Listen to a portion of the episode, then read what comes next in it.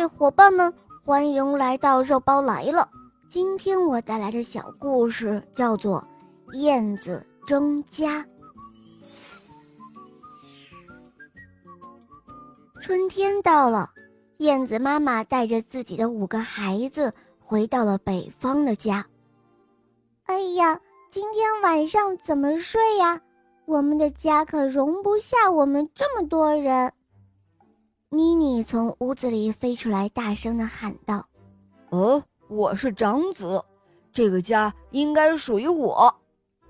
贝贝得意洋洋地说道：胡说，这个家应该分给我，因为在去年的候鸟飞行大赛中，我得了第1名。老二芳芳理直气壮地说道：那一次我勇斗老鹰，救了大家的性命，对你们有救命之恩，你们好意思跟我争这个家吗？老三欢欢反问道：我是大家公认的捉虫能手，妈妈多次说要奖赏我，我看这个家奖赏给我最合适不过了。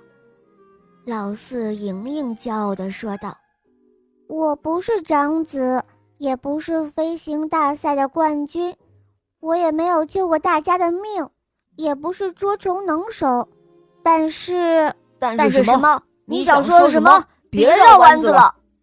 贝贝和欢欢他们都异口同声地冲着妮妮大喊：我只是想说，妈妈生育了我们，一口一口地喂养我们长大，现在妈妈年龄大了，身体不好，我们应该把这个温暖的家留给妈妈，我们各自去建立一个新家。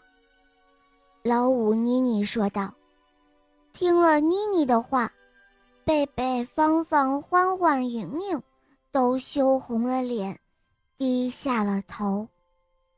好了，伙伴们，今天的故事肉包就讲到这儿了。打开喜马拉雅，搜索小肉包童话，收听肉包更多好听的故事和专辑哦。我们明天再见，么么哒。